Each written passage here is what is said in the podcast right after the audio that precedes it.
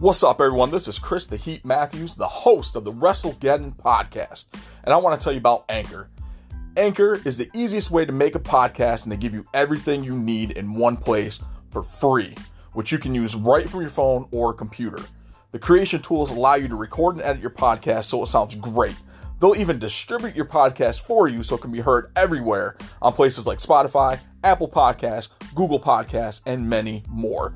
You can easily make money from your podcast with no minimum listenership. So download the Anchor app or go to anchor.fm to get started today. The Stroke Daddy is all elite. The Dark Order recruits the least obvious choice. And did we see the greatest wrestling match of ever? We sure did on Friday night when AJ Styles and Daniel Bryan clashed in the finals of the IC title tournament. I'm Garrett G Money Mun. He's Chris the Heat Matthews, and joined as always is Carl the Tennessee Jesus himself, Carl Crossland. Woohoo! This is episode 47, Backlashed. And I'm high on Molly. Oh yeah! New WCW Smash and Slam wrestlers. What you gonna do, brother? New WWF figures got the power. Dad, isn't my turn yet? It's only been 10 minutes. It's been four hours. What's up with that? Oh my God! Hey yo! uh, me too.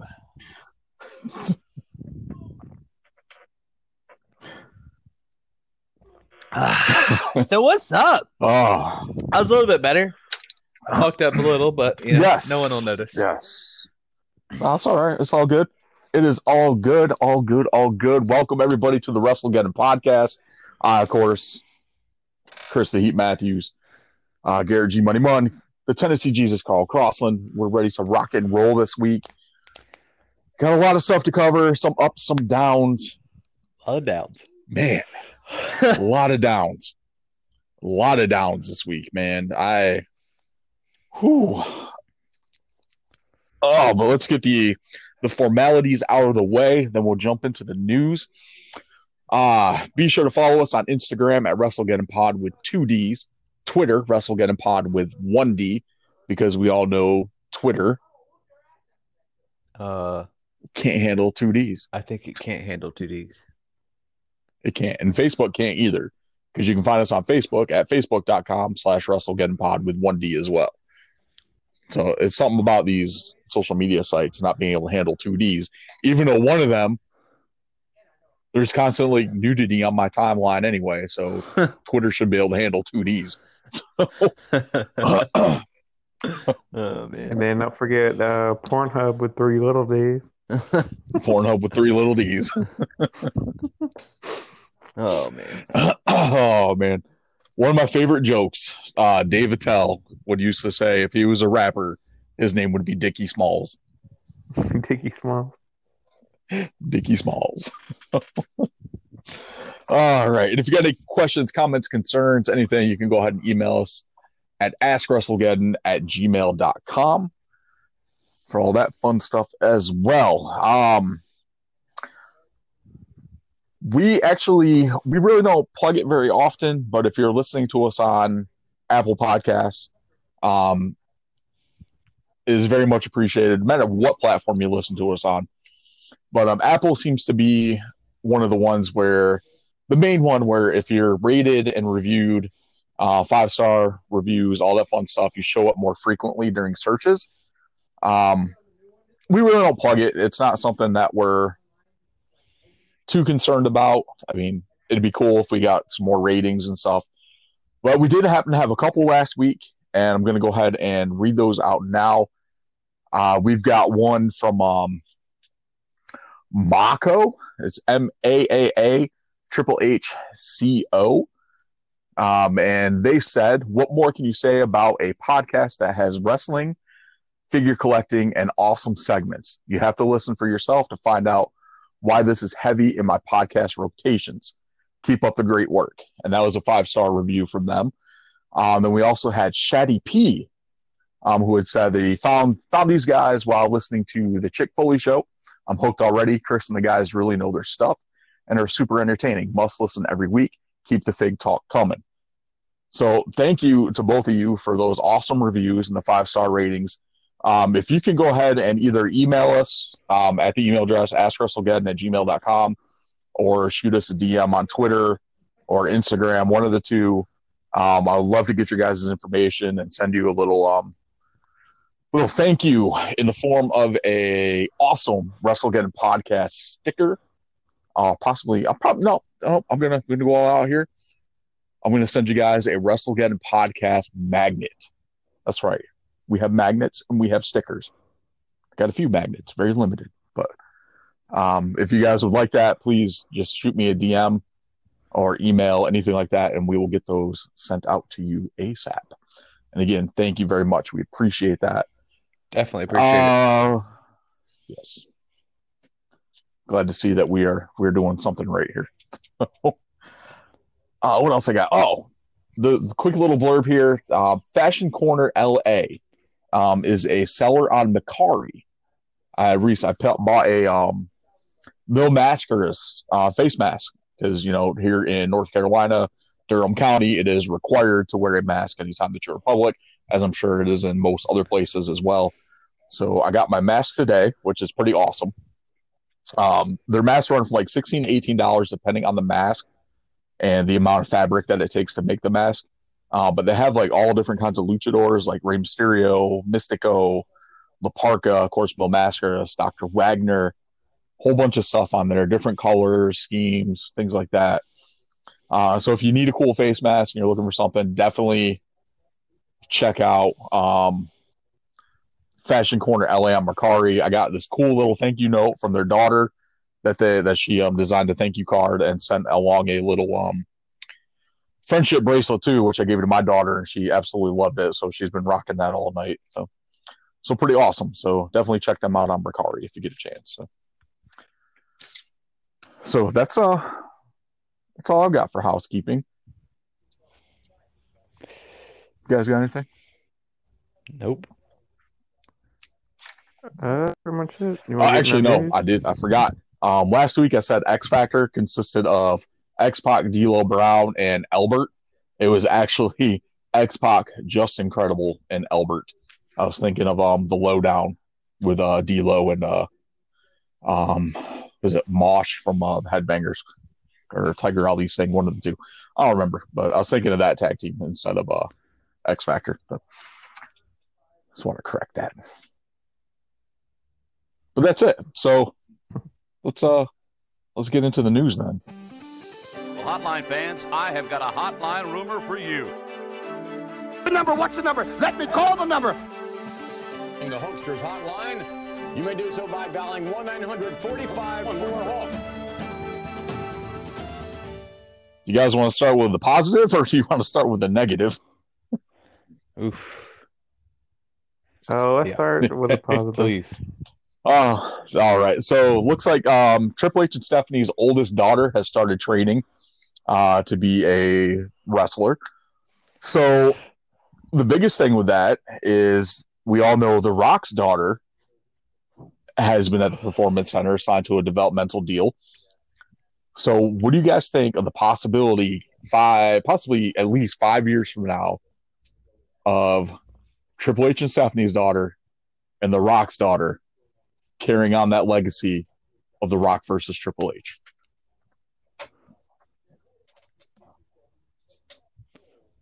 I think it'd be pretty cool. Uh, Uh, I kind of wanted to see Tessa Blanchard and uh, Charlotte Flair, but for Triple H and Rock Jr. How cool? How cool would it be if um Triple H's daughter starts an evolution group with like her, Charlotte Flair, and like a couple other um like maybe another uh couple other like up and coming talents. Randy Orton. yeah, and I mean, oh I think man. it'd be pretty cool.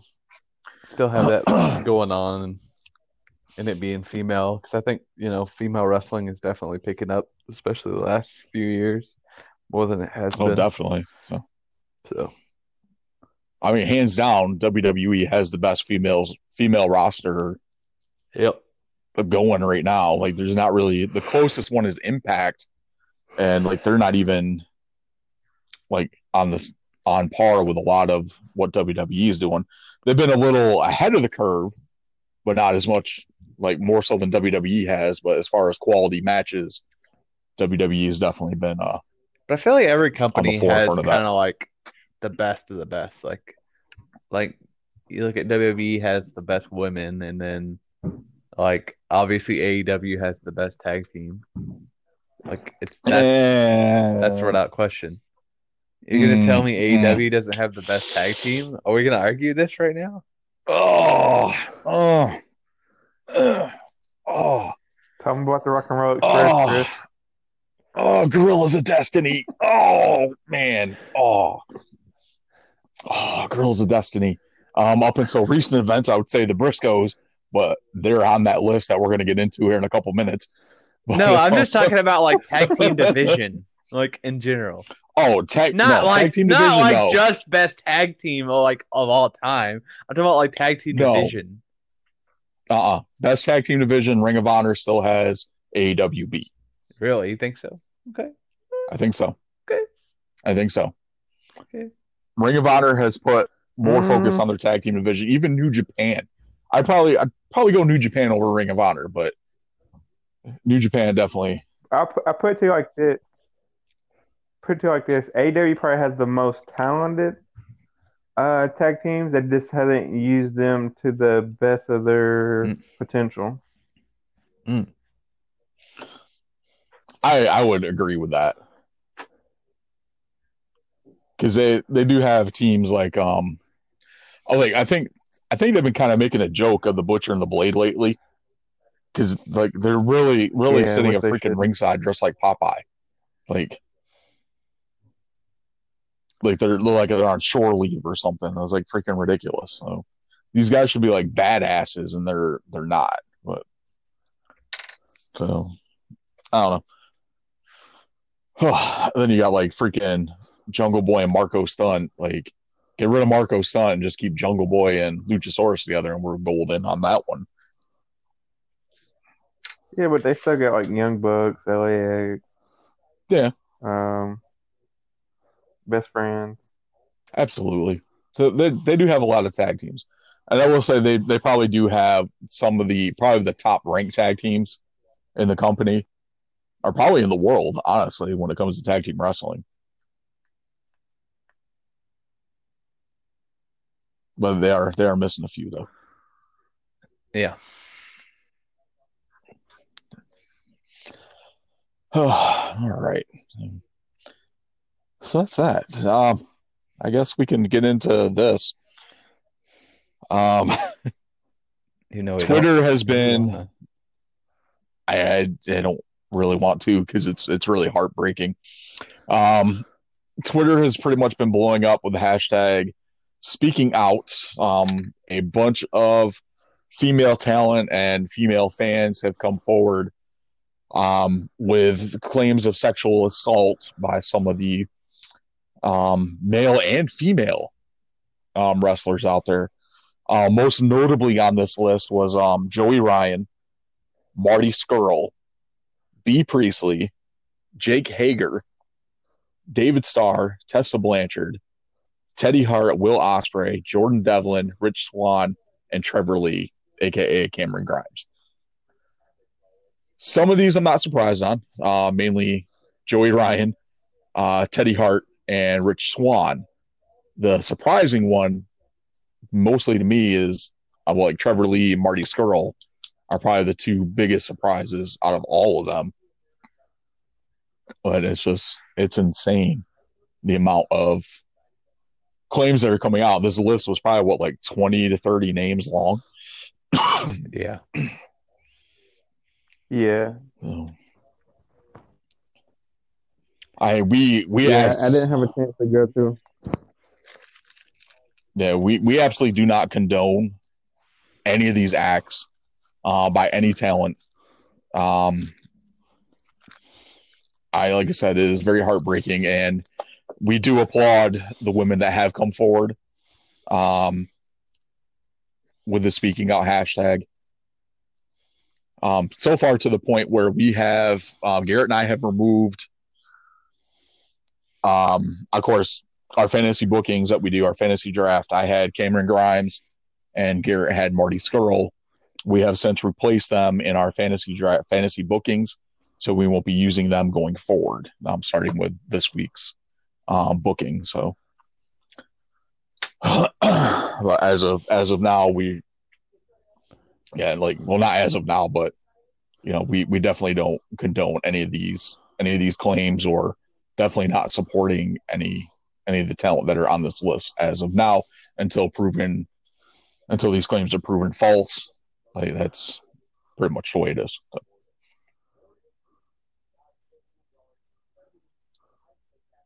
And the biggest thing to come out of this too was a bunch of claims against Jim Cornette and his wife,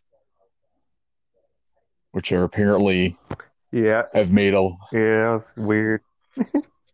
so so Cornette and his wife basically Cornette made a lot of up and coming talent sleep with his wife. I don't know if that's just regulated to male or male and female, but if you've seen pictures of Jim Cornette's wife, this is probably the only way that she can sleep with someone that's halfway attractive. Like in all honesty, is by Jim Cornette forcing them to do this because she. Yeah, uh, on on one of the claims they were saying that Jim Cornette like would sometimes be in the room, which is kind of weird. Like I don't know if I could get off with Jim Cornette, like a poster of Jim Cornette in a room, much less like Jim Cornette in a room. kind of gross. He's sitting back there telling stories about going through the drive-through and ordering cheeseburgers. Oh man, I just I uh it, it's all like we joke. We we do joke a lot, but I mean it's really nothing to joke about. But um I mean with in light with the amount of shit that Jim Cornette has said over the last probably 2 months uh regarding like Dana Brooke and Becky Lynch and you know, like other other people, it's just absolutely absolutely ridiculous. And I I for one am not surprised that these um, allegations against Cornette have come out. he's from that old school mentality where if you want to get something, then you need to give me something in return. And that was a lot of like talent coming up that a lot of them being brought up like that because you look at Fabulous Moolah and the stuff that she did to a lot of the the female wrestlers that she trained, which are a lot of the same same allegations, the same aspects, or not just taking their money from them, but you know, forcing them to sleep with their husband and all this other stuff. So it, it's definitely something that's run rampant through wrestling for decades, and it, it needs to change. Plain and simple, it needs to change. Um, and unfortunately, that's pretty much the only thing that we have for the news are those two little tidbits there and I'd really hate to leave the news segment on a downer. but that's unfortunately that's just the way it is. So in other news, uh, we actually watched Raw this week. Ha I didn't. Well, Carl Carl doesn't have cable, so it's fine. That's all good. I meant You to. really didn't miss a whole lot. was gonna watch it yesterday, but then y'all was talking about how bad it was. So I'm like, eh, do I really want to? It, was, it wasn't all bad. There It some, there were some standouts. No, no, no. There were some standouts, but there was some, you know, stuff we'll get into that wasn't. Yeah. But uh we'll talk backlash first. Um we'll SmackDown backlash. We'll get into all that. Um as we prepare to get in the ring, but we're gonna take a, uh quick break here and then we will jump in the ring with all recaps from last week and all that fun stuff. So stay tuned and we'll be right back.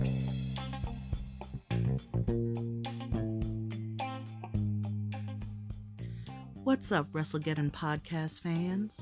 This is Rose with Bright Rose Events, here to announce we have a new subscription box for all your tingling sensations. Check out www.cratejoy.com and research dates in a box. Even wrestling fans need love too, and so you can get your wrestle on with the one you love. Have a date night delivered to your house every month for you and that special someone. That's www.cratejoy.com.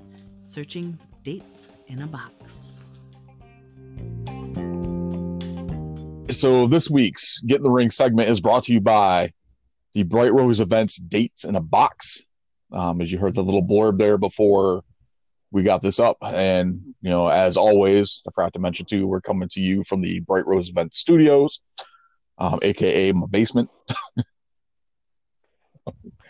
but uh yeah, so all right, fellas, let's uh let's get in the ring.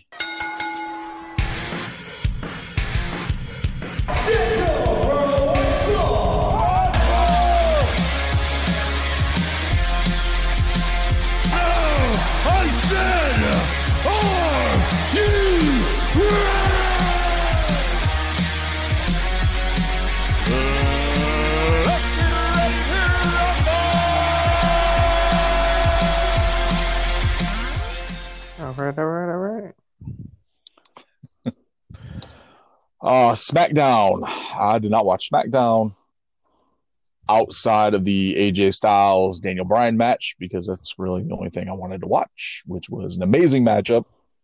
Dare I say better than Edge and Randy Orton, in my personal opinion.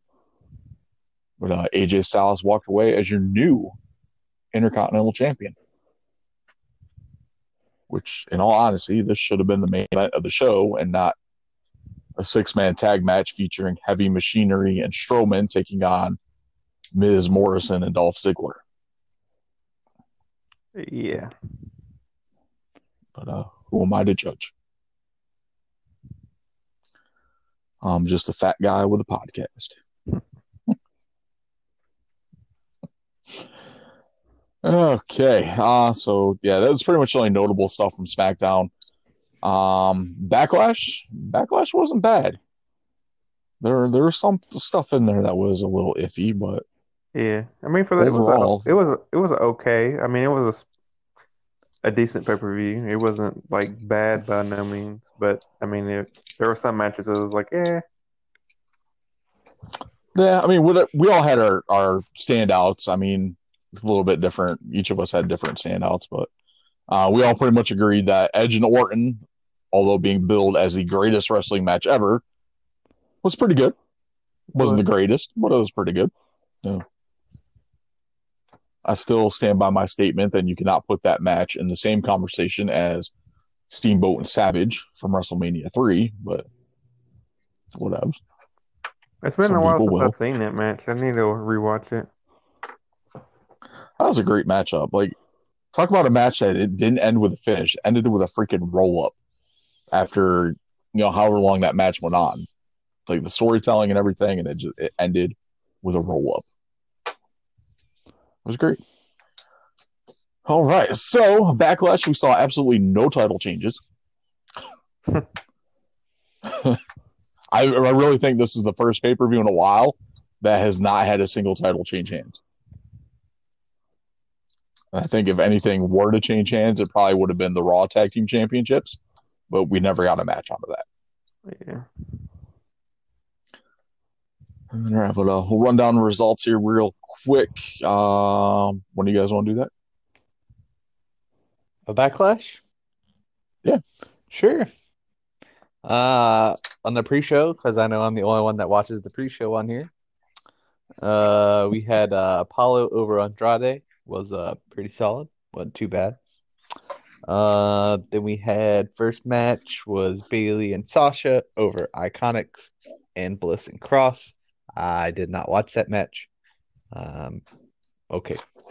Uh, that was a good match. I like, I like that the women's tag team match. I thought it was pretty good. I I mean, I'll I'll tell you my my issue here in a little bit. Anyways, uh, Sheamus over Jeff Hardy, which plays to their rivalry. I'm sure they're gonna wrestle at uh the next pay per view, which is uh Extreme Extreme Rules. Yeah, that's it. You know, Hardy's you know extreme. Anyways, Uh, Asuka and Nia was fucking terrible. I'm glad I didn't watch it. As I said in our group chat before, I went took a shit. Uh, Braun Strowman retained over Miz and Morrison. Um, McIntyre retained over Lashley uh, via Lana distraction. Uh, me and Carl were both very aggravated because we wanted Lashley to win. Uh, we had uh, uh, whatever that bullshit show. fucking shit show. Uh, the uh, what was it? The the Viking prophets. That's it. Yep, that's what we had. Something like that. Yep, yep. They should have went with Street Raiders Street Yeah. Raiders, right? and or then Profit uh, Raiders. we had Orton over Edge in a yeah, right. and then we had Orton over Edge, which was pretty really good match. It was a really good match. Definitely match of the night.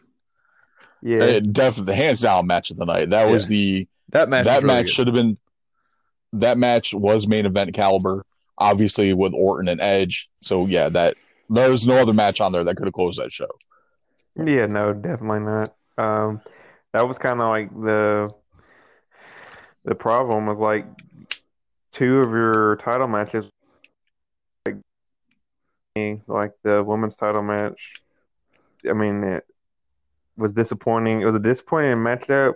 Like um, Nia Jax was like moving way too slow. She didn't really match up good with Asuka. Uh, and then it ended stupid, like with a count out, double count out, like so you can give uh, her the win.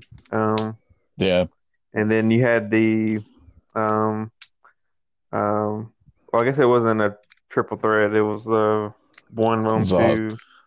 handicap match. stuff. Yeah, handicap match.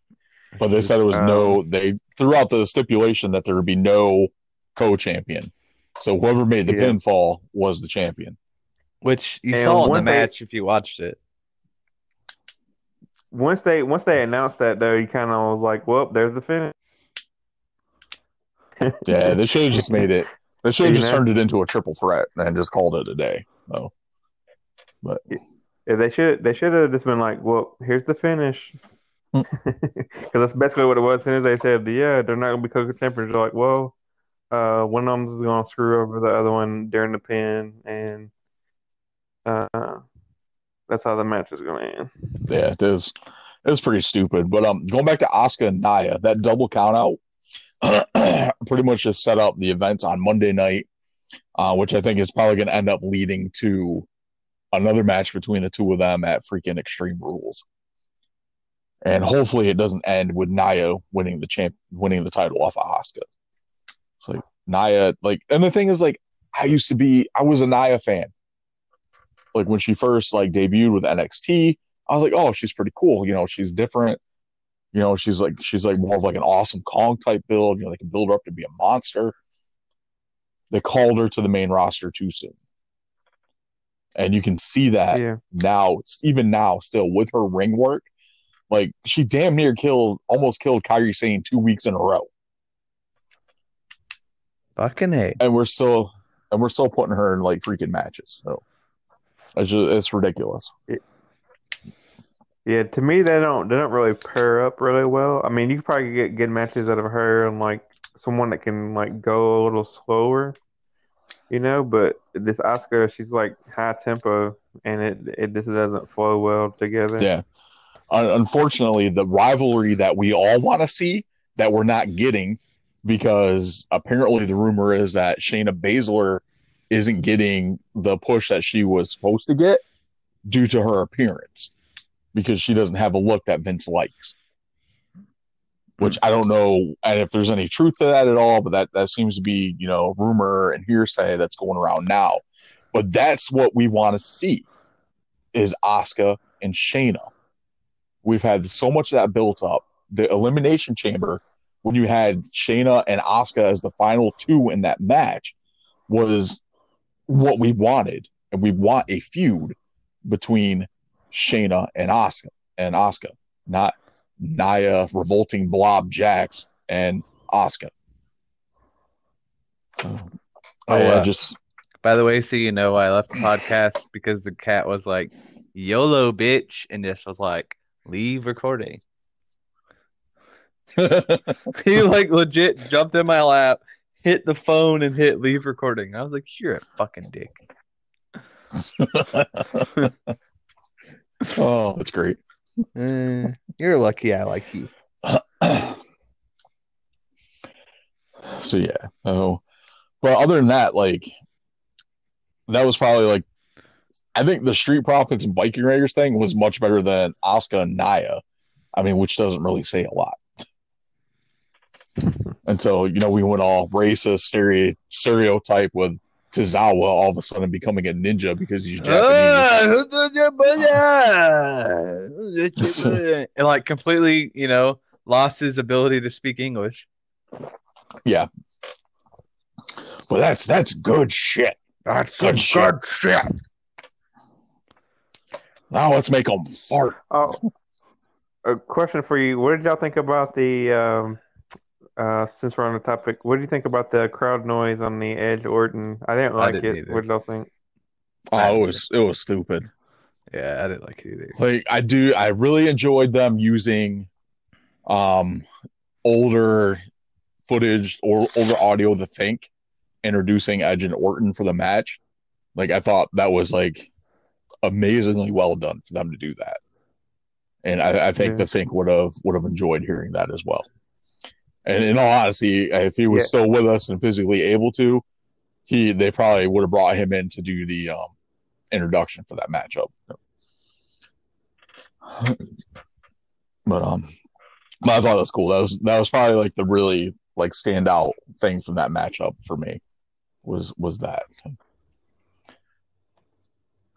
The only the only step up to that would have been had uh Tony Chimel doing the introductions, but like no one's better than the Fink, hands down.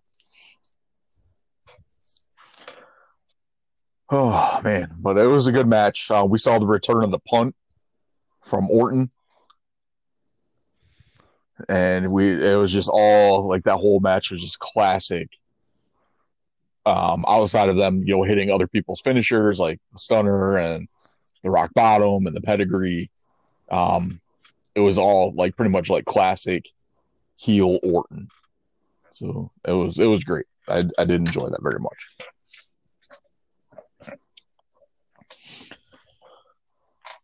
All right, so uh, this is backlash. Uh, Monday Night Raw. I we're not going to go through everything from Raw. Um, uh, let's see. Pretty much the big thing was Orton, um, of course, cutting his opening promo with on Edge, and then uh, Christian coming out to defend Edge, and then Orton challenging Christian to an unsanctioned match, uh, which Christian later would accept. And then, you know, after like people like Flair asking him if that's something that he really wanted to do, all this other stuff, Orton, uh, Christian comes out, and then Flair comes out trying to make a final plea with him. And as Christian says, No, I got to do this. And Flair low blows him, and then Orton punts him in the head and then picks up the win. And that's pretty much how we ended the show was with uh, Christian being taken taken out on a stretcher.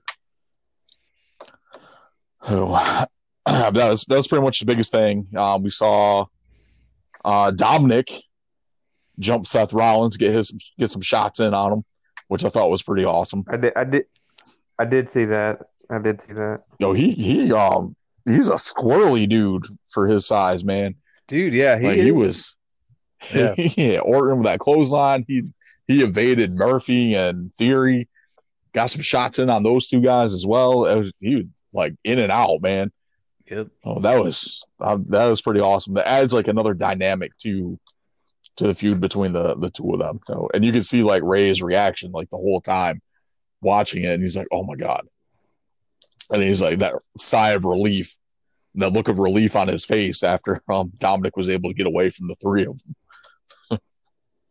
It was just it was it was pretty good. Um, of course, Kevin Owens versus Angel Garza, pretty good match. Um, let's see more um tension between Garza and Andrade, um, which caused Lena to walk off and then come back after the match and uh pretty much scream at the two of them, tell them they need to get their shit together. Um, Bobby Bobby Lashley wants a divorce, I want a divorce. so hopefully, because you're a fucking whore bag. so hopefully this will lead to less of Lana on TV, but unfortunately that doesn't look like the case as we may be getting a another Natalya heel turn and possibly forming a tag team with Lana. I don't know if that's something I want to see. As much as I love Natty, I definitely don't want to see her teaming with Lana. I thought the team of Natty and Liv was pretty good. Good pairing, but uh definitely not Natty and Lana. Um Yeah. let's see, we had a whole bunch of segments between R Truth and Seth Rollins and Lashley and MVP, which were pretty entertaining. Um, first, we got it as a winner take all match, as uh, Truth ag- agreed to the terms of putting both titles up for grabs. And then later got it changed just to Roll- um, McIntyre. I said Rollins earlier, didn't I? Probably. Probably. yeah. Got to change to uh, McIntyre defending the WWE title against Lashley and MVP. So, of course, whoever made the pinfall would be WWE champion. Um, just the whole dynamic with R Truth and McIntyre was freaking hilarious. Oh, I quite enjoyed that. And then I, I do like the pairing of Lashley and MVP. I don't know. Uh, what are you guys' thoughts on that? I think we've talked about it before.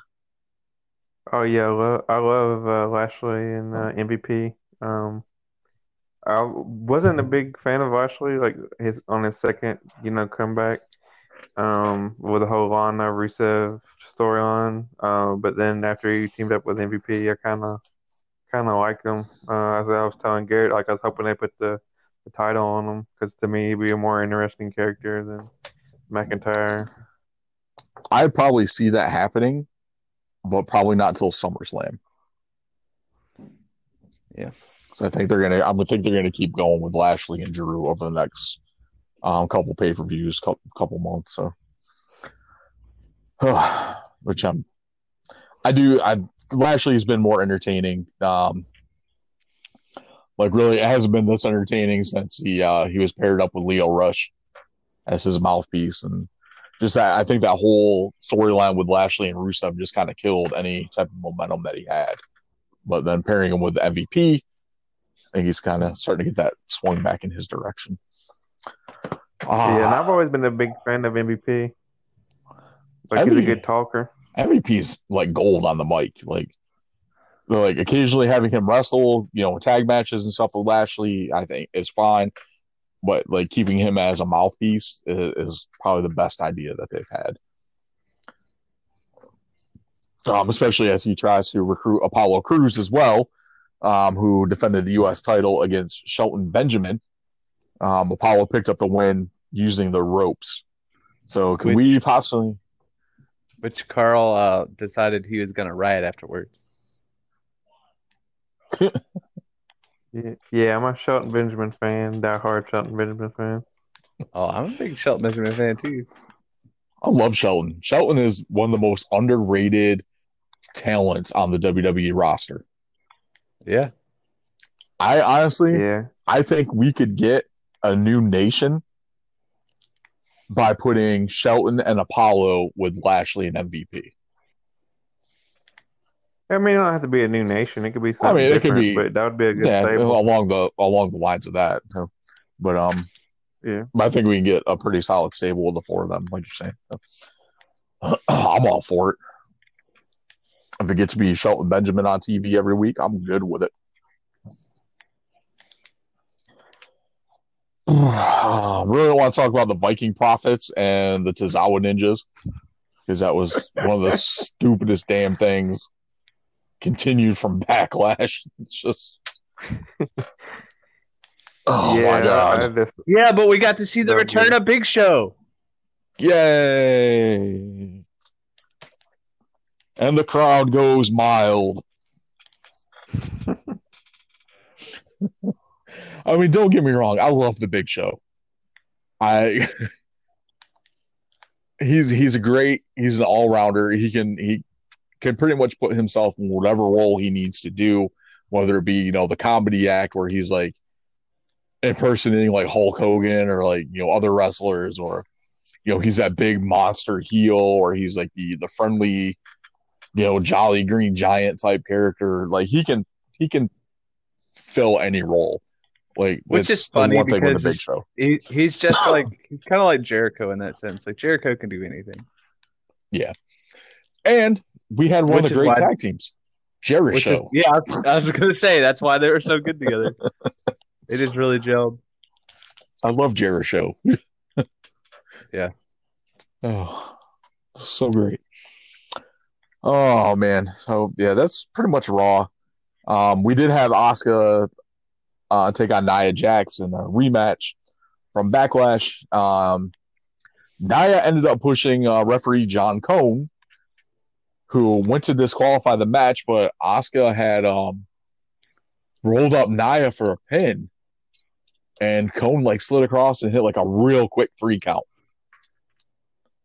So pretty much in uh, retaliation with uh instead of disqualifying her, just the satisfaction of her getting pinned and him counting three was probably enough for him. Was it better than the backlash match? No. it's it's pretty much the same. Except the there's an actual pinfall victory and not a double count out. but now they're investigating the actions of referee John Cone and Nia Jax for during that matchup. So, but um, actually, something that we did that I did leave out of the news I completely forgot about. Um, AEW ref, since we're talking about referees, AEW ref Aubrey talking about how she wouldn't have succeeded in WWE because her referees have no personality. The referee is not a character. They're there. They're there to enforce Hey, the rules. hey, hey! I, I, I Tell that to disagree, Little Naitch. disagree. Tell that to Little Naitch. Uh, yeah, I disagree. But Yeah, Earl Hebner. Earl They're- Hebner. yep. Um, uh, in USWA, we used to have a referee. You know him as Harvey Winkleman. I know Oh, him as Harvey. Downtown Bruno. Harvey Wippleman. Yeah. Everybody hated him, but I mean, he was a character. But a lot Uh, of so those, for- yeah, a lot of those referees have been written in the storylines. So like uh, Charles Robinson as Little Naitch was written into a storyline with Ric Flair, um, where he became Ric Flair's protege and became, you know, Little Naitch. Same thing, Nick Patrick, you know, was written in, was bought out by the NWO and became, you know, the crooked NWO ref. Like I mean, yeah, it- Teddy Long the used to be a storyline, ref. yeah, but yeah. Teddy Long was a if the storyline is there for it, I completely understand. But there's nothing involving Aubrey storyline wise that she needs to have any type of personality or she needs to be more over than the talent that she that she's in the ring with. I mean, it's not about being over, but I mean, like, you can't you can't lie. Like, you used to get a kick out of like Earl Hebner when he would like kick people off the ropes and Well, that's stuff like that's that. because he was doing his job. He was enforcing the rules. Like, and there's other refs that do that too, but like that's that was part of his flair as you know being a referee. So it's not like where AEW is pushing Aubrey as a character to where you know, like I don't know if it's going to eventually end up with her wrestling or doing something, but I mean if it leads to that, that's great. Then I'm all for it. But with her being more over the- than half the talent she's in the ring with as a referee is just completely ridiculous to me. Yeah, I mean, to be honest, I don't really like. I rem- probably think I know who she is. Like, I watched a lot of AEW, but I don't really know the referee. She she's the only female ref in AEW. yeah, the with the ponytail. Yeah, with the ponytail. Yeah, I mean, I, like before you said something like she wouldn't like have been on my radar. Yeah. So uh, that's that's all it is. Is like I'm sorry, like I said, the ref should not be more over than half your talent that on your roster. So, but um, yeah, I totally forgot to put that in the news. it's just something that she had said on um AEW's like after dark or whatever unscripted podcast thing that they that they do. So I, don't know. I, I think she's a great referee. Don't get me wrong, but I mean, I don't I don't need to see her being pushed like a referee. Like why she she's got a T-shirt for Christ's sake. I still she has her own like- damn officially licensed AEW T-shirt. Like I don't even remember Earl Hebner having his own damn T-shirt. I still don't like the fact that she uh, did that fucking replay review on a damn stadium match. That was bullshit. Oh, that was that was more getting Aubrey over. oh, terrible, terrible, terrible, terrible. Um, yeah. So, on that note, let's get into something on WWE that's not terrible. Uh, NXT. Uh, a couple of standouts here. We had Imperium defend the tag team titles against Emporium, which was Also- fucking hilarious. also known as Breezango. Honestly, Uh, the- I was a little upset they didn't put the titles on them. But Nah, I mean, it, it wasn't. It wasn't going to happen, unfortunately. Um, but I loved it because they they came out. They should have been introduced as Emporium, and they should have been introduced as Marsupio and Fabio. Yeah, That- I agree. That's how they should have been introduced. uh, what? One of them was saying it too. I think it was uh, Tom. it was um Tom, yeah, Tom Phillips. it's like I should have paid her to do that. That would be freaking awesome. but that, that she they should have introduced them as that. But Breezango, I love how they change up their entrance every week, and it's not always the same thing. You Uh, know, it's, uh, it's freaking great. So when I hear Emporium, though, it always makes me uh, think of Dazed and Confused. You over at the Emporium? I don't know if y'all ever seen that movie. That's one of my favorites. uh, love know Days and talking Confused. High school Yeah. girls, man, I love them. The older I get, they stay the same age. that, that movie has all kinds of quotes, but yeah, uh, You got a joint? no, Be not cool if you did. Be a lot cooler if you did. Oh, such a great movie. Oh, Matthew McConaughey plays like a creepy old dude like so well. Yeah, he does. Oh man, so what else we had? Um Oh, speaking of creepy, we had a, uh little segment with Velveteen Dream, uh, with Dexter Lumis in the background, and he like slips Dream another character drawing of the two of them as NXT tag champs. And Dream just basically blows it off and says, Yo, we're done. Like I returned the favor, we're even, we're square. Dream's a solo act. So I think we're gonna get into probably a feud between Lumis and Dream, which would be pretty awesome. Yeah, or they win the tag titles. I don't see that happening though, Yeah, I don't either. but I mean, it'd be cool either way. because the way they ended that um the match with Imperium and Breezango with uh Orkin and um Oney and uh and Burch coming out, I, I think I think we may finally see um one two get the uh get the shot they deserve. Yeah, but so Or- are those fucking big ass um, Indian dudes. or maybe maybe Ah, y'all are forgot. both right. Maybe y'all are both right, and they have like a stipulation that like if Lumis wins, they have to be tag team partners, and then Straight out of straight out of a video game. Uh, I wouldn't be surprised if they did that too, but um, I mean, either way, it's going to be interesting because Lumis puts on some pretty good matches um, when he was Samuel Shaw on Impact, and um, we all know Dream can deliver. So either way, a tag team or singles match, it's going to be pretty awesome. Oh, let's see. We had um, I forgot to put in here too a uh, big little uh, to do over the NXT Heavyweight Championship with Adam Cole, which involved Keith Lee, Johnny Gargano, and the Prince Finn Balor. Uh, basically, what's going to happen is next week we're getting a triple threat match for the NXT North American title. Keith Lee will be defending against Finn and Gargano. The winner of that match will go on the following week and take on Adam Cole for the NXT Heavyweight Championship in a winner take all match. So both titles will be on the line. There you go, Carl. Title versus title. yeah, yeah, yeah. So will this be Keith Lee's crowning achievement, or will Adam Cole become Adam Two Belts? Oh, I mean, is Adam Cole going to the main it doesn't, roster? doesn't mean that Keith Lee is gonna win. What if Finn Um, Balor wins? I'm putting my money on Keith Lee. I think he's the man. He's the man to beat Adam Cole, and I think he's the one that they're gonna pull. Honestly, I don't like the single fact of them. I don't like the one of them's gonna have both belts because we either need to get rid of one of them and just have the one belt, or you know they have to do what they always do. Oh, you're gonna have to wrestle twice and defend both belts. I hate that. You don't have to wrestle twice to defend both belts. You can have two belts. Um, I think. Uh, Yeah, no, but I want to see Adam Cole. both. I want to see Adam Cole on Raw. Um, so you know, hopefully he loses and they move him up.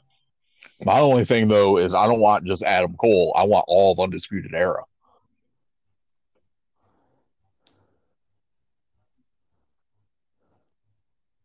But they'll probably fuck it up. Yeah, I no think. Vince. uh, no. I think you can split them up. Know.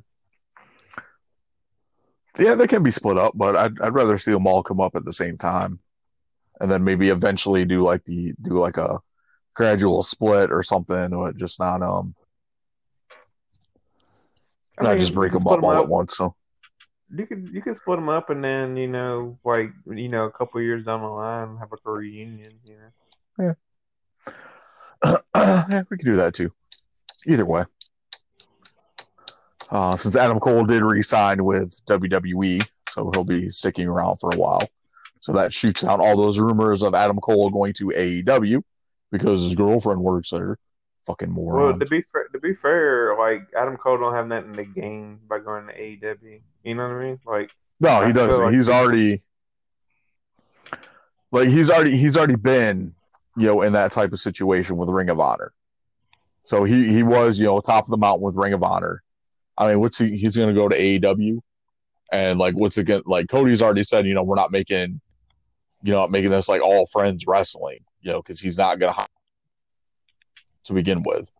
I mean, but they may swerve us and, and hire him anyway. But he's like, I don't want to make it a point to hire all my friends. So like, r- really, what's what's left for Adam Cole? Like, if AEW, but realistically, AEW was an option. Like, hands down, Tony Khan would have been like, yeah, we're signing Adam Cole regardless. yeah, But, and- um, but it's one of those things too, though. Like to me, like WWE, like like it's still top dog. You know what I mean? And Yeah. me, Adam Cole, like he's gonna be the top dog eventually. Like I'm, I'm sure he's not Vince's um ideal uh wrestler, but he's Triple H's and Stephanie's. You know what I mean? Yeah. So Because if Triple H is more ability driven than character driven, Vince is more character and look. You know, Vince still loves those big guys. I don't know why, but that's Vince's ideal wrestler is, you know, the muscle bound, meathead type type of look. So I mean, which honestly, if, honestly, if Cage went to WWE, like he would have bypassed NXT and went right to the main roster probably would have been given the WWE championship right off the bat. yeah, true. So, I mean, that's kind of what he did in AEW anyway. So, but, um, but Cage is an exception to the rule because he he looks like a Brock Lesnar but moves like a Rey Mysterio. So, Yeah. um, yeah. Speaking of uh, Rey Mysterio and Lucha Libre, um, Escobar Santos uh, came out and had a little promo with uh, Joaquin Wilde and um, Raul Mendoza. Uh, they're interrupted by Drake Maverick, who got a uh, got a lot of shots in on the three of them before uh, getting the uh, Phantom Driver through a table and being uh, stretchered out of the arena. I like where this is going. The the story arc between the two of them, I think, is fantastic. And honestly, Escobar, who like I've been a fan of since Lucha Underground, not trying to sound like a hipster, but he was King Cuerno on Lucha Underground, and he was fantastic. Um, you know his feuds and stuff with Mil Mascaras and Prince Puma and Fenix, just amazing, mean- amazing matchups. You So, mean Ricochet? Ricochet? Oh, but um, I'm excited to see where this goes, and I'm Which- excited to see where Escobar goes. Ricochet's been, I don't know where he's been, but I know last I saw he was tagging with Cedric Alexander. Who So? I don't know. Yeah, they haven't been on TV in a while, so I don't know what's up with I that. you so. something I thought was kind of funny. So you know how they have all these guys that are like UK guys and they they can't make it to the thing. to Yeah. NXT. How the fuck did Killian Dain make it there? Maybe he's already over here. Yeah, I, I don't know. I thought it was kind of weird. I mean, I know he does. He is with Nikki Cross, so I guess that. Yeah, I mean, yeah, I was gonna say you got to keep in mind he's married to Nikki, so I mean they they probably live in Florida to begin with, because like every fucking WWE star lives in Florida, the majority of them. So Yeah. but um. Well, I mean, it's easier, especially when you're in NXT. yeah, I mean there's a lot of them have like an apartment or something in in the Tampa Orlando area, so I mean it makes sense. Um, yeah, but uh, yeah, I see big things with Escobar, and I think this is going to elevate uh, Mendoza and Wilde along with him. Pretty psyched about that. Um, main event time: women's tag team championships on the line for the second time this week. Bayley and Sasha defending against Tegan Nox and Shotzi Blackheart. Oh my god. Oh my god. I quite enjoyed this matchup so much. Ugh. So here's my issue. This is my issue. Okay. I don't have an issue with the match. Not at all. My problem is is why do the tag team championships have to be on Bayley and Sasha for them to be defended as much as they get defended? Because Bayley and Sasha are the two main draws for majority of the company outside of Charlotte. Ugh. Yeah. It sucks, but that's the way it is. Becky Lynch had to retire, so you gotta put on somebody. Ugh. Why why doesn't WWE have pregnancy clauses in their contracts? Yeah. Fucking Cornette. Oh man, but it was a great match. Um look at the talent that was involved here, of course, Tegan Nox, Tegan Nox, the girl with the shiniest wizard, and Shotzi Blackheart. Freaking love Shotzi. Um, of course, Bayley and Sasha did retain, um, and they'll go into Friday night defending against the Iconics, or is that Monday night? It's it's Monday night. I, I, Monday I don't night. think they're. Okay. I don't know that they're wrestling at all on t- Friday. Okay, so they're going to Monday night to defend against the Iconics, who pretty much um pushed them into a uh, title match on Raw. So hopefully we'll uh we'll see title change hands because I would much rather have the Iconics as tag team champions over Bayley and Sasha. Just because Peyton Royce's hip swivel entrance looks better with a belt on it. Yes. So then I can make the excuse, oh, I'm looking at the belt and not her ass. oh, and we just had that whole conversation about sexual assault, and I'm making jokes about a woman's ass. I apologize.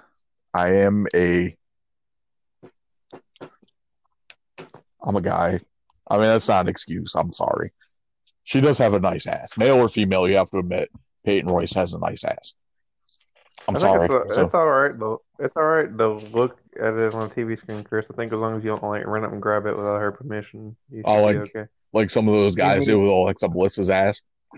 Well, I mean, the problem with that is, is you'll get a chair shot from the chairman. So Yeah, I, I definitely don't want a chair shot from the chairman, who is not the real chairman. The real chairman's La Parka. Damn it! And Carl can to Carl can agree with that one. Yep. Then again, he is the chairman of WCW, not AEW. But yeah. Okay, so there's that. Um, let's get into. Um, you guys want to get into NWA or AEW next? Uh, I didn't watch either one, so it doesn't matter. Well, I mean, there's not a whole lot to talk about NWA. Not a ton. That's pretty much more the uh, the mayoral candidate videos and stuff like that. Um, Nick Aldis did step down because Danny Davis was um or Danny Deals, not Danny Davis. Danny Deals was embezzling money and doing some shady shit around um, Aldis's campaign. Um, so Aldis stepped down, but nominated in place of him representing strictly business, uh, Tim Storm. So we pretty much know who's going to end up winning this election, and it's going to be Tim Storm. Unfortunately, but I am still pulling for Zicky Dice. Yeah, Uh, fuck Tim Storm, Zicky Dice all the way. Um, I'm voting for Tim Storm. Actually, no, I lied. I'm voting for Josephus. Joseph. He has the greatest videos on the entire show. That it's, His fucking great. he went door to door asking people which was better, VHS or Beta. Or Beta.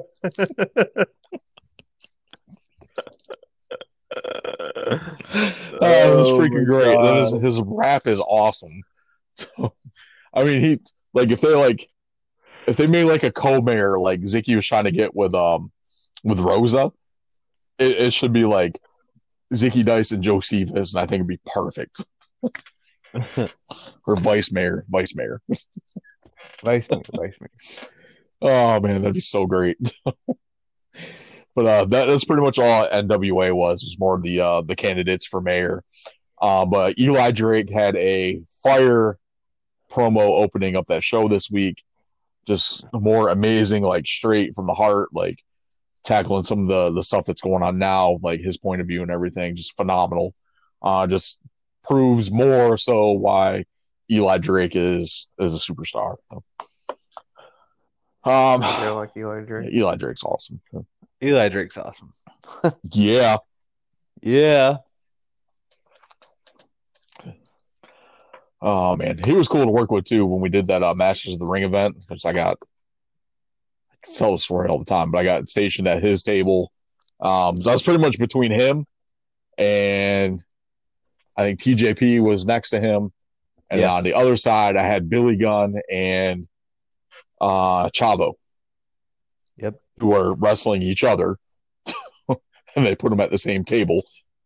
So and then they had um yeah, then I had Eli Drake and TJP and Victoria, which is awesome because you know everyone knows I'm a huge Victoria mark. But um, sitting there talking with uh, Eli Drake was pretty cool. So that definitely, you know, I was, I was a fan of his to begin with, but I came out of that event like an even bigger Eli Drake fan. So it was, was pretty awesome.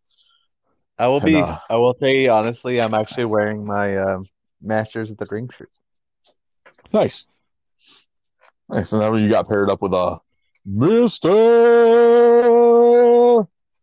Anderson. and uh and uh and, And- Brian Cage, who's gonna be our Brian new uh, Cage. AEW. he was pretty cool too. He didn't talk a whole lot. Nah, he, he seemed kind of a little, little distant though.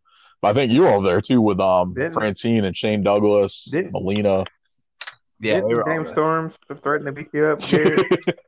Uh, yeah, actually, he he did indeed. Actually, I'm just Because you didn't because you didn't know where his table was. I didn't know where his table was, but you know, it was cool. I was still nice. You know, I'm a relatively nice guy. I believe it was just uh he he's having a bad night because he was fucking late as is. shit.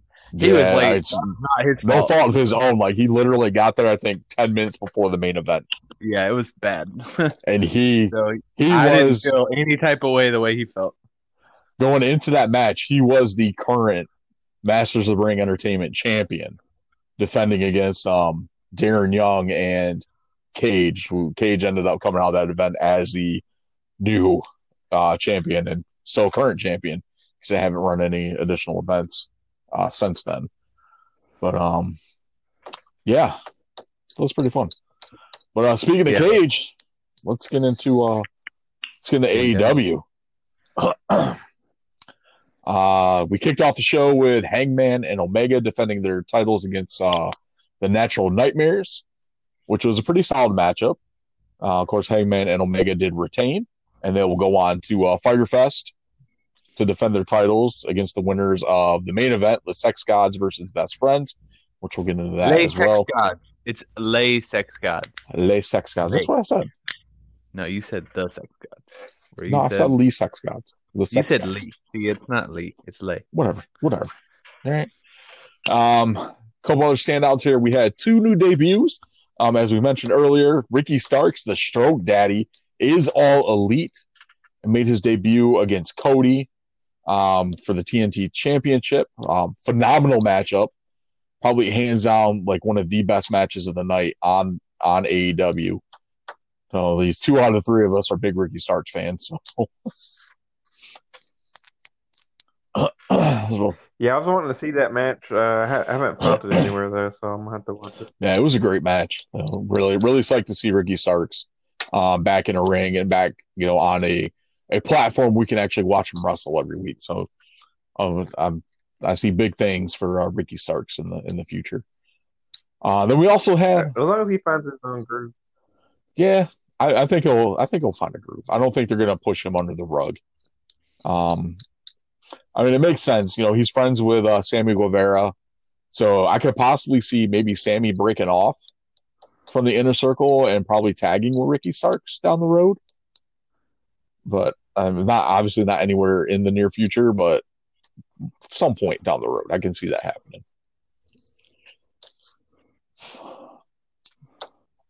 Uh, let's see what else we got. We also had another debut of the Dollar Store Rosemary, uh, some chick named Abaddon, who I guess had appeared before on AEW Dark. Um, as she had a record of zero and one. Um, really not nothing impressive about her thus far.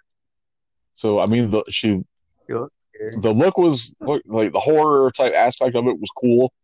Um, but I really just get like my whole vibe with that is like I love Rosemary from you know Impact Wrestling. If you're not familiar with Rosemary, Mhm. big fan of Rosemary, and all I see with this is like a wannabe like Rosemary type character. Like a copycat. Yeah. So I mean, unless she's got something other, some other type move arsenal or something that she hasn't done yet. Uh, of course, she's only had like two matches, and I've only seen one of them, which she had like a pretty pretty quick match against Anna Jay.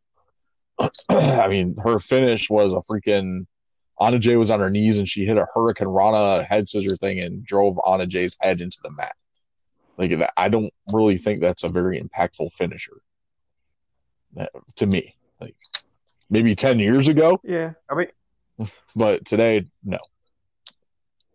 I've been So, a cool uh, setup to a submission, but So speaking of women's wrestling, a little pop quiz for you.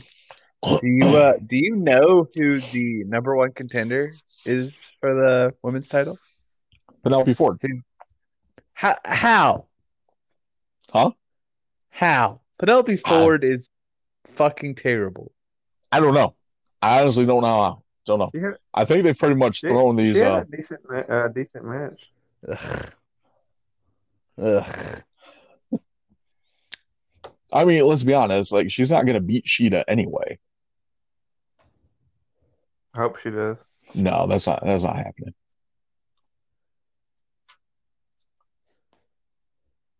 I don't. I don't think. I think they've thrown these ranking things like out the window. Honestly,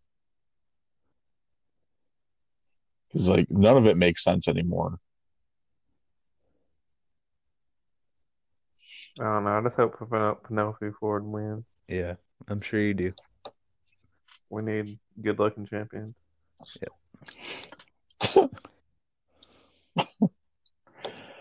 Oh, all right. I'm on AEW's website now, so I'm gonna load up their load up the rankings here and see where. I'm sure she's number one. She's wrestled a lot on AEW Dark, so I don't know if that counts. It has to count. it does count. Like any match that they. Wait, she wrestles like every single week on there. Okay, so let's run down. Actually, the the number one ranked women the number one contender according to the rankings should be um, Nyla Rose. Interesting. And of course, number two is Kris Statlander. Uh, Nyla Rose is six and two. Kris Statlander is four and four. Penelope Ford is four and three. Britt Baker's four and four, and Yuka Sakazaki Sakazaki is one and one. So Statlander's injured. Britt Baker's injured. Uh, I don't know what's up with Nyla Rose. So obviously, the next best ranked person on here that's not injured or in flux is Penelope Ford. Yep. But where's like where's Big Swole and you know some of the other talent that's on here? Like what where are they at? Yeah. Yeah, I don't know. So no, I think Big Swole wrestled on AEW Dark this week. If I'm not mistaken. Yeah, I think she did. But I, I think they're um she's been kind of feuding with Britt Baker a little bit, so I don't know where that's going or how soon Baker's gonna be back in the ring. But Yeah. um so we're talking the AEW rankings, and the number one ranked woman woman right now for AEW is Nyla Rose with a six and two ranking. Oh, Noah Rose. Yep. Kris Statlander's injured, and she was four and four. Penelope Ford's four and three. Britt Baker injured, four and four, and Yuka Sakazaki, of course, travel issues, one and one. But yeah, I like I like Penelope Ford. Hmm. I mean, I think with time she'll be better. I mean, Trish Stratus was, you know, the greatest women's wrestler of all time But she was the um, when she first started. So, damn. I'm kidding. Jesus. That's really. but while we're on the subject of rankings, um, the top ranked singles men, men singles wrestler is MJF with six and oh. zero. Who should be He the world? Lance Who did he Archer's this week? He wrestled the uh, Billy Billy Gunn. Billy Gunn. Did Billy Gunn Then he his name? continued into. I think I think he's just being billed as Billy. As Billy. I know. I think like WWE Yeah. sent him a cease and assist letter or something like that. Yeah, I mean he can he can still be Billy Gunn. He can change it to like one end. Like he doesn't have to be Billy Gunn with two ends. Yeah, I mean I don't know how the legal stuff And works. and he can change the he can change the the spelling of Billy to IE instead of Y. I know when he was So- in um when he was in TNA, he was like Kip James or something like that. Uh Kip Sop. Oh yeah, Kip James. Because Um him and Jesse, uh, him and Kip James? uh, Jesse James are like the James Gang or something instead of the New Age Outlaws. Uh the they're the uh the Voodoo Kin Mafia. I know that's one of them. They may have been like the James Gang, and then they were like the Voodoo Kin Mafia, which are making fun of Vince. Oh, a lot of a lot of weird stuff. Oh, yeah, I think it, yeah, I think it was um it was BG James and Kip James. But um yeah, so freaking like Lance Archer six and one, uh Brodie Lee's five and one, Kenny Omega's four and zero, and Jericho's two and one. And of course, Mox is 13 and 0 and Cody's 12 and 1. So it looks like MJF is still feuding with Jungle Boy after the events that happened um, on Dynamite Wednesday night. So I, I just I don't get it. So like the only thing that the only thing here that makes sense in the rankings, of course, is the best friends being nine and three, and they have their tag title shot at Fyter Fest. And then the Natural Nightmares, who just had their had a tag team title shot on Dynamite, were five and zero. Private Party's four and two. The Dark Order, Evil Uno, and Stu Grayson are six and zero, and then the Young Bucks are two and two. And Page and Omega are ranked seven or seven and zero. That's like the women's rankings makes absolutely no sense. Um, with Cage getting that poker chip in that ladder match, you know, catapulting him to the top. Like then Cody's doing these open challenges. So who really is contender for the AEW championship based on rankings? Yeah, I think it was a harder task than what they said when they initially was like, "Yeah, we're gonna make rankings matter." Wins and losses matter. Uh no, they don't. Storyline matters. That's that's the big thing. Um Uh, speaking of storyline um, and Dark Order, uh, of course, Anna Jay was defeated by Abaddon. Um, Cabana was at ringside. Um, Dark Order comes out as they're helping. Um, Dark Order comes out. They give Colt Cabana a contract, apparently, which um has him teaming with Brodie Lee next week in a tag team match. But you think they would have recruited the scary horror chick?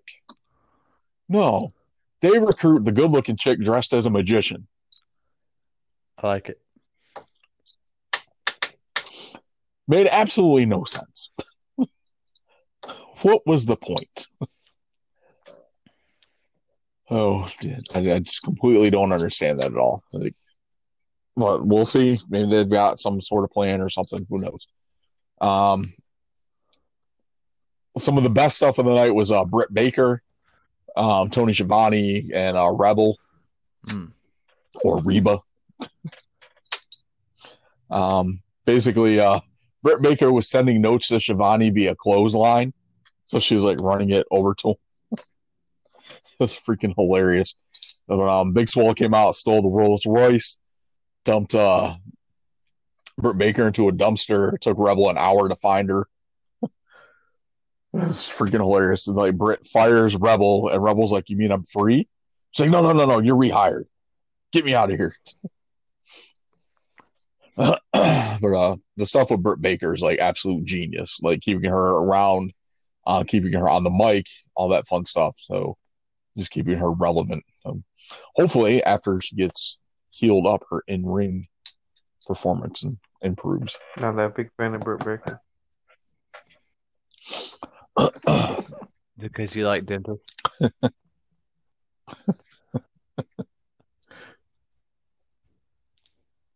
Oh, it's okay, Carl. It's okay. Uh, let's see. And then main event was uh Les Sex Gods taking on the Best Friends. Um, Best Friends, of course, picked up the win. Orange Cassidy returned after his beating last week and cleaned house. So we are getting Orange Cassidy and Jericho at Fyter Fest. Oh god, No, this was Jericho. probably Uh, I I mean, if you watch it, this has been the most impressive Orange Cassidy has been since like since he's debuted in AEW. I just have I just have one question. Did he have his hands in his pocket? Yes. No, No. not at all. No. Not Not at all. I only think he did at the end. No, he didn't. He put his jacket back on and he like did his did the thumbs up, and then uh Trent and um Chuck, you know, did the little group hug thing. Yeah, but no, he didn't. like that entire time, he was beating on Jericho. Yeah, he Like there was no hands in the yeah, pockets. he he, was went complete town. complete serious. All right. Yep. Because all I gotta say is that on this match at Fyter Fest, if if uh um if Chris Jericho if Orange Cassidy puts his hands in his pocket and Chris Jericho runs and Cassidy like moves out of the way, falls out of the ring, trips him, he does any kind of spell to Orange Cassidy with his uh with his hands in his pockets, I'm on the demand that Chris Jericho retire from wrestling. I with with with what went down at the end of um AEW, I don't think they're going to go that route. Yeah, I think we're going to see a more serious Orange Cassidy in this match with Jericho. You know, especially you know the beating that they gave him two weeks ago or last week. I, I think we're going to see a more uh, like a focused and you know a uh, Orange Cassidy that's really going to try. yeah. Not like I might try. I think he's really going to try. The the only other thing I want to add is, did you see you, you saw that uh Hardy was on commentary, right? Yeah, during during that match as well. yeah, and he And they're like, uh, which which Matt Hardy are you? Uh, I'm unkillable, Matt Hardy. Unkillable man. yeah, he said, and then he said that he uh he would let uh Sammy Guevara pick which which Hardy he's gonna face at Fyter Fest. Yeah. so he's got the choice between first version, broken Matt Hardy, unkillable Matt Hardy, and um Oh, I, I can't remember what the other one was, Uh, but it was like four different He's four different he's options. Not, he's not. Oh, it's the fucking fax one. That's my favorite. Oh, the the elite, the elite Matt Hardy, Yeah, there you go. Because he had the uh, the elite headband on. So yeah, we'll see.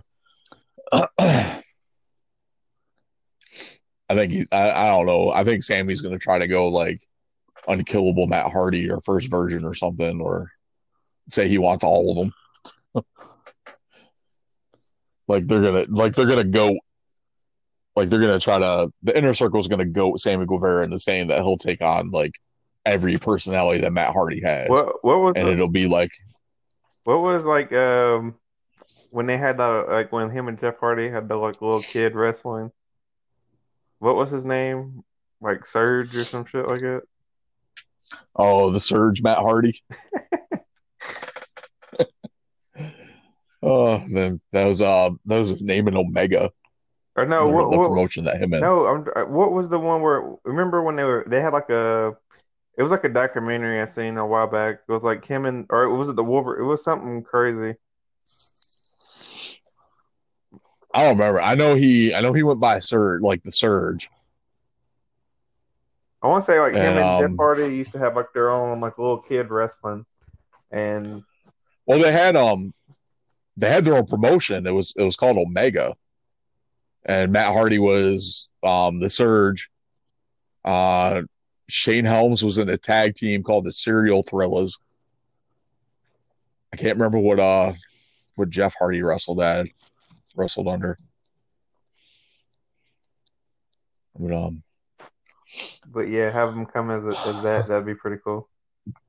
like old school, like like Jeff Hart, Matt Hardy, and like the the plaid uh tights that he wore in his WWF debut. oh, that'd be great. Either that or bring back Shannon Oh. Moore. That'd be great.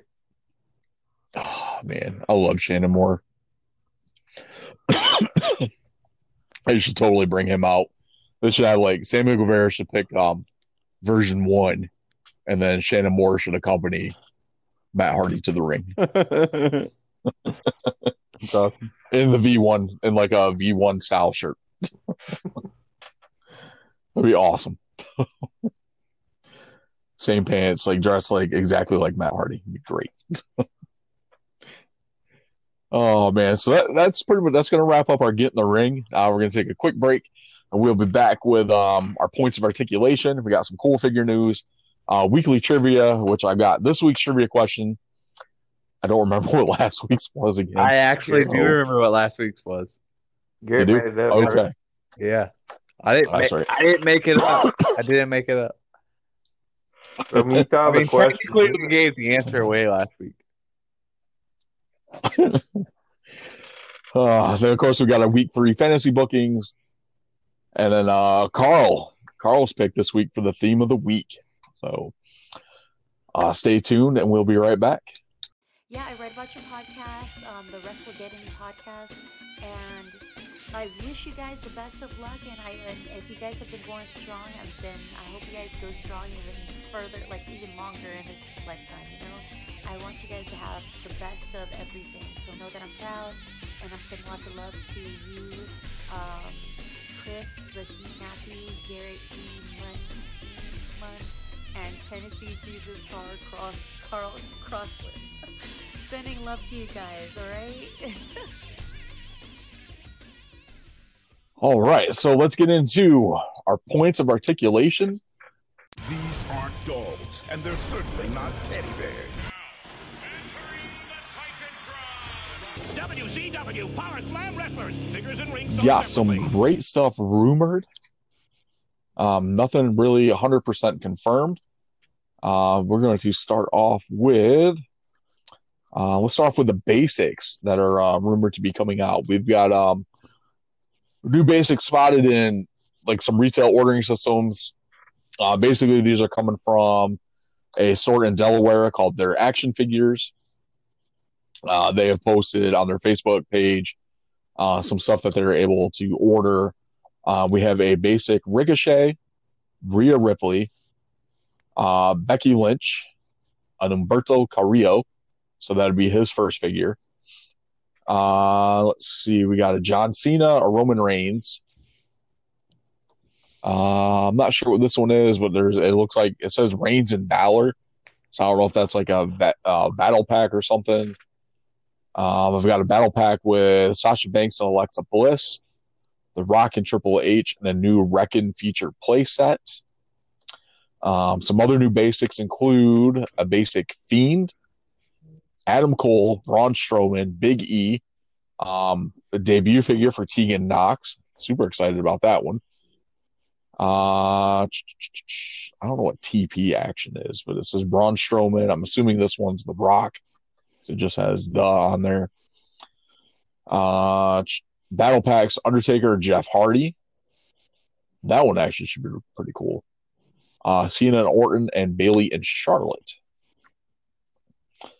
And then we had some elites, rumored elites for new elites for Alexa Bliss, uh, Angelo Dawkins, Montez Ford, Bianca Belair, the British Bulldog, John Morrison, Keith Lee, a new Stone Cold Steve Austin, and one that is super puzzling as to why they would even get an elite action figure to begin with is Gronk.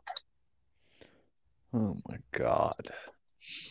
Yeah, but I don't see that one happening since Gronk is no longer under contract with WWE. But the fact that they would put that on a fast track to get an elite figure just completely blows my mind when he hasn't done shit besides jump on a bunch of guys that he was scared to do to begin with. And it took a 70 year old Vince McMahon to show him it was safe and then win a pretty much joke of a title belt. I I don't understand what Mattel's thinking, as it took him forever to get his Viking Raiders, and they're going to fast track a Gronk into production. Stupid, absolutely stupid. So, but uh, but that's our points of articulation. So um, yeah. One thing I do, one thing I want to tell you guys about though too is uh, NECA Toys revealed one of their um was supposed to be a Comic Con exclusive.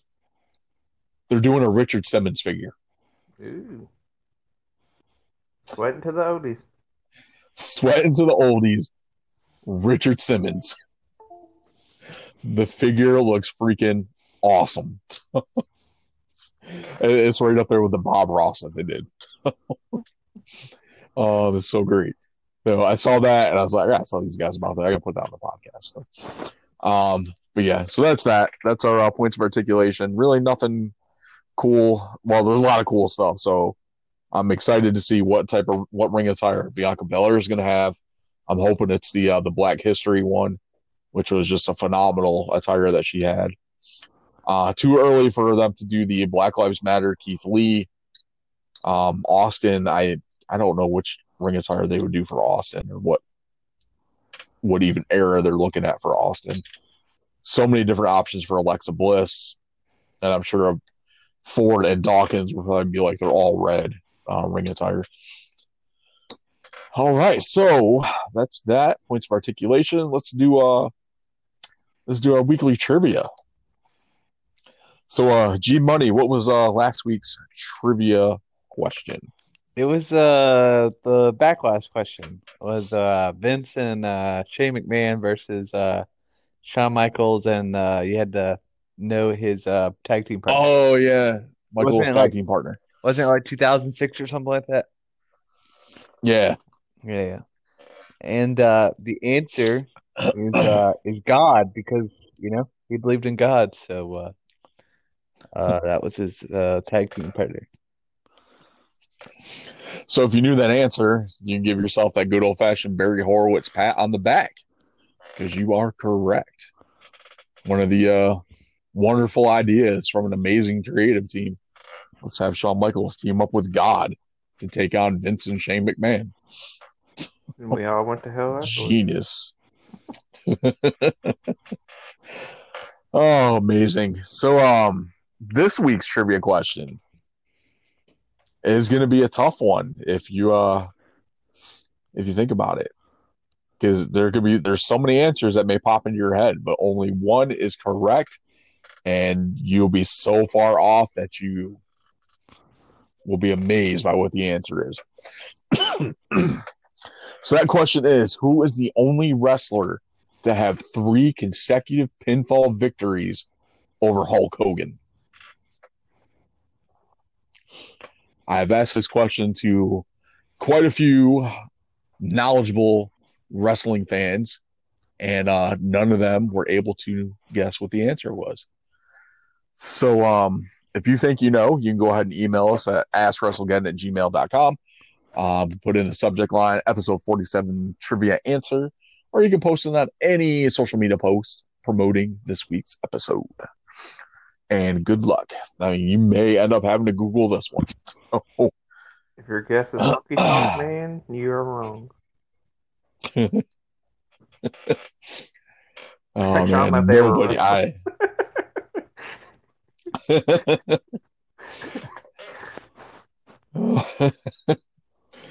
man, this this one's a tough one. So. All right, so as trivia, Garrett, you ready for uh week three of our uh, fantasy bookings? Oh yeah, I'm ready. You ready? I'm ready. All right, who? What, did you go first last week, or did I go first? Uh, I think I did. think I thought I did. I don't fucking. I think you went first the first week. Yeah, I went first last week. It's your Okay, whatever. I, I don't really have any promos and stuff because uh, I got lazy. Don't judge me.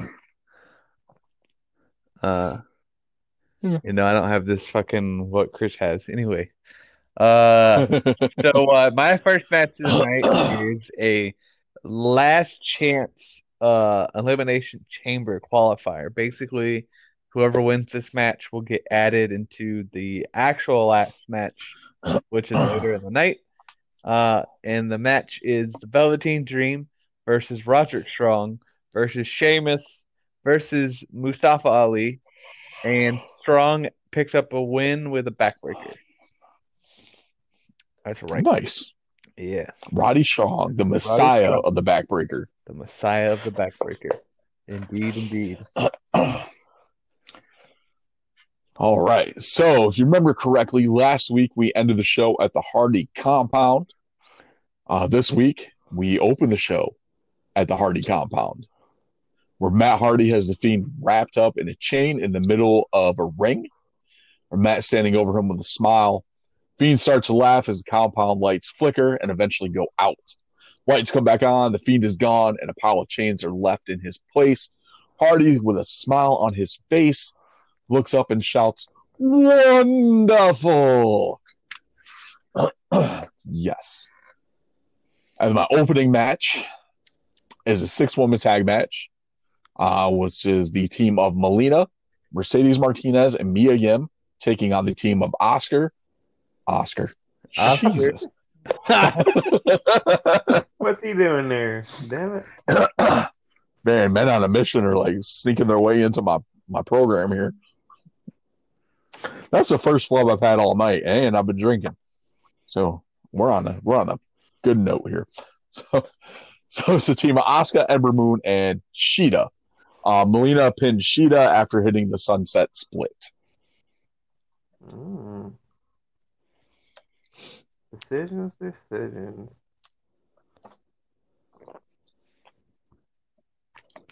Um, give me. I'm gonna take Chris on this one. All right. Chris. All right. So uh, a little bit from last week.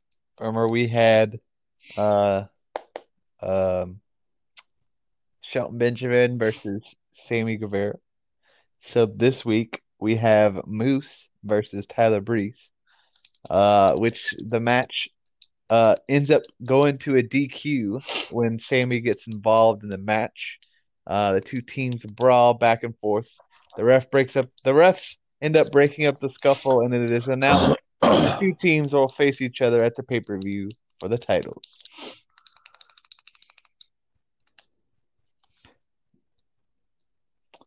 That was it. All right. That was it. Yeah, that's it. Yeah, okay. I know Carl didn't like that finish, so I already knew I lost. It's all right. All right. So next up, I've got a singles match between Luchasaurus and Angel Garza. Uh, Luchasaurus picks up the win after hitting a choke slam on Garza. Hmm.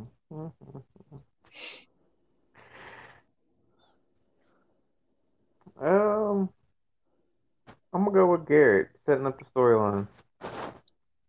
Oh man! wow, look at that. I'm shocked. You like, you know, like my story. Yeah, yeah. All right, my match three is the last person in the women's elimination chamber, which sees Becky Lynch versus Dakota Kai versus Bianca Belair. And shockingly, Dakota Kai rolls up Becky from behind as she has the disarmor on Belair for the win.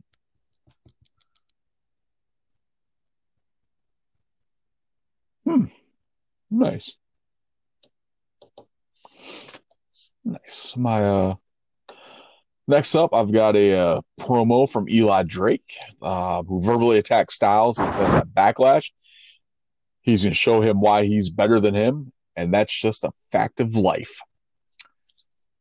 And then I've got a singles match pitting Zicky Dice against Orange Cassidy. Zicky Dice picks up the win after a low blow and a roll up. Low blow and a roll up. Low blow and a roll up. Hmm.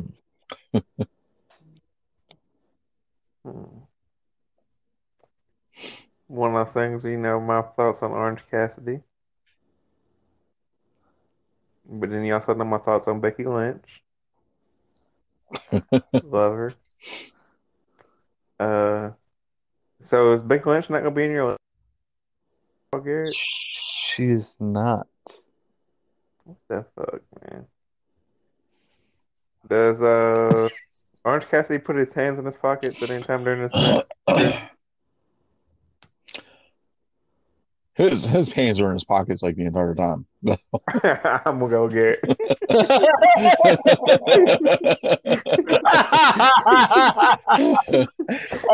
That's why you lost. That's why Zicky got the low blow and the, the roll up. he, get the low blow. The low blow and the roll up. And hit some of the low blow as soon as he puts his hands in his pocket. if you would have said that, then I probably would have picked you. If you were like, "Well, they don't fucking wrestle," like Orange Cassidy puts his hands in his pocket, fucking Zicky Dice low blows him. Match ends one, two, three. oh, maybe that could be Cassidy's gimmick now. Gets nut shotted every time he puts his hands in his pockets. All right, uh, my match four is uh, Tommaso Ciampa versus Dolph Ziggler. Uh, winner faces Hangman Adam Page at the pay per view for the Intercontinental title, and Tommaso Ciampa hits the fairy tale ending to pick up the win. All right. My next match, I've got Miss Jacqueline, Miss Texas, taking on Nikki Cross, and uh, Jacqueline picks up the win after hitting a DDT. I'm gonna go with Chris on this one. All right. That was that was a given. you know, Carl loves himself some Miss Miss Texas. Yeah, Mhm. he does. All right, my match five is uh four of the women in the elimination chamber uh fighting for the final entry. So there'll be the sixth person inside the chamber, which sees Rhea Ripley versus Natalya versus Lita versus Allysin Kay. And Rhea Ripley hits the riptide on Lita for the win. Nice. All right. Um, the next match is a tag team match between Fish and O'Reilly, representing the Undisputed Era, taking on Myers and Cardona. Mm. Uh, Fish and O'Reilly pick up the win after hitting Chasing the Dragon on Cardona. After the match, we get a promo from Fish and O'Reilly running down the Good Brothers, Gallows and Anderson. Anderson and Gallows hit the ring, and a brawl ensues. Eventually, the two teams are split up by officials. No love for the uh, redheads, huh, Garrett?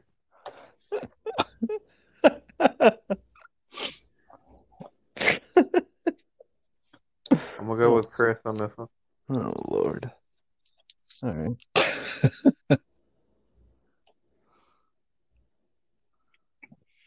okay.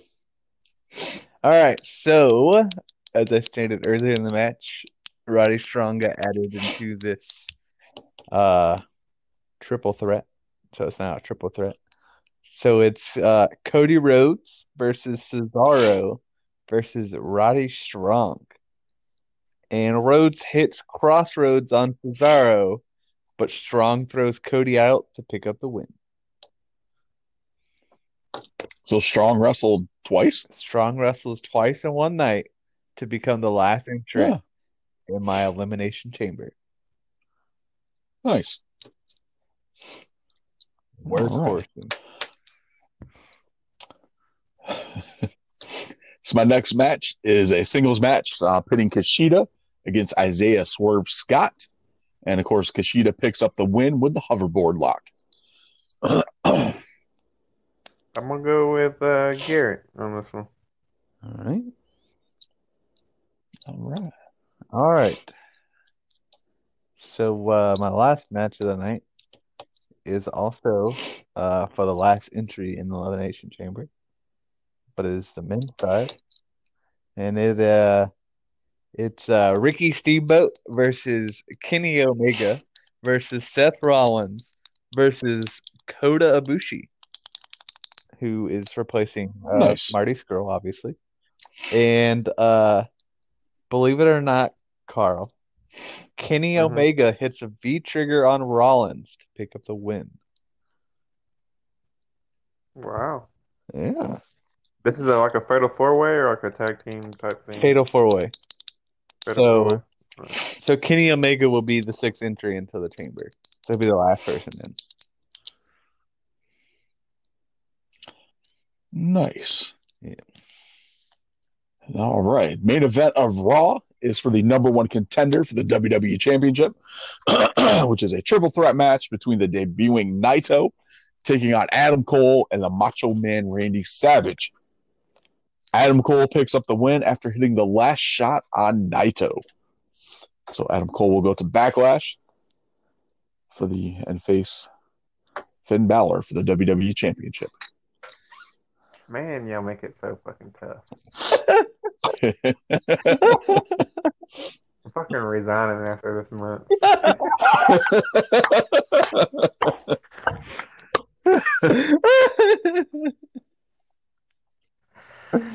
oh man. It's like, you know, I would love Adam Cole, you know, but getting the, the victory over, you know, Macho Man Randy Savage, which is one of my favorite wrestlers.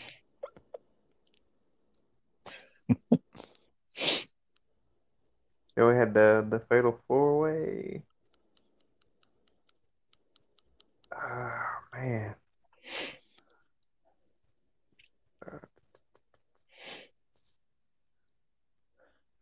Uh, let me. I'm gonna take Garrett on this one. Oof. Ooh. Whew. Oh, I felt some type of way about that. Oh. Oh. Okay. All right. Where does that put us, That Garrett? puts me at four to three. Four to three. Oh. So you are rolling. Are we two to one or one to two? It's two to one you. If Okay. you have two, I have one. So if I have to win the so you have to win the pay-per-view. win the pay per view to tie. So the one thing I was going to ask you about, um, and we we talk about it later. Um, if we tie, do you want us both to be able to change somebody, or do you just not want to change anybody at all? Uh, I don't. I don't know. We'll have to figure it out. Okay. I was just thinking about it. Yeah, we'll figure that out off off air. Yeah. I was gonna, I was gonna say if y'all tie, y'all have to, to touch dicks for two seconds.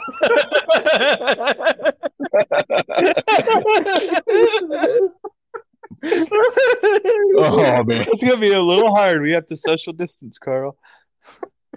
Oh, yeah, that's right.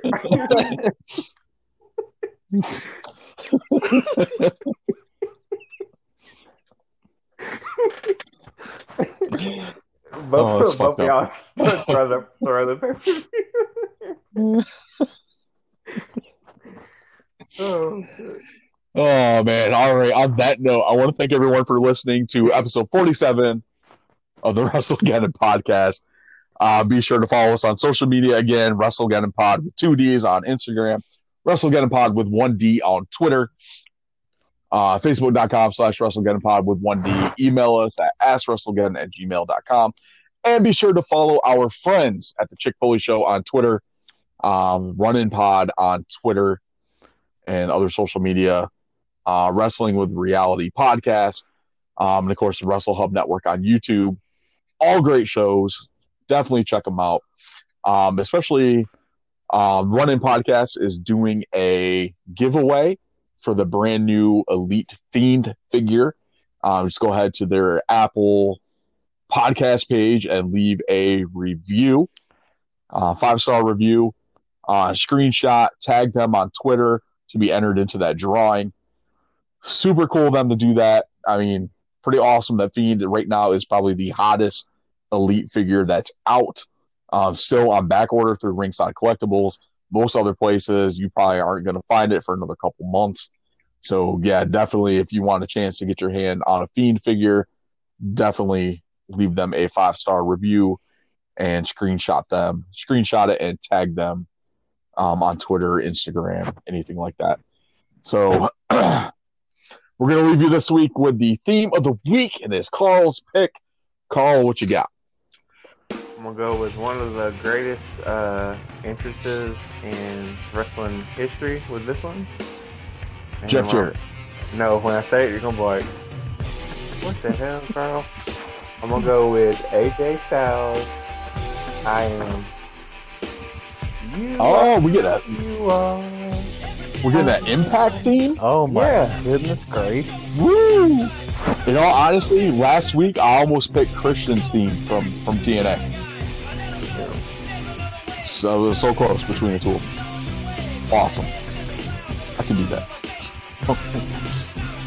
All right, y'all. That is that's it for us. Uh, we are hitting our two-hour record mark on the Anchor app before we get cut off and told to get the hell out of here.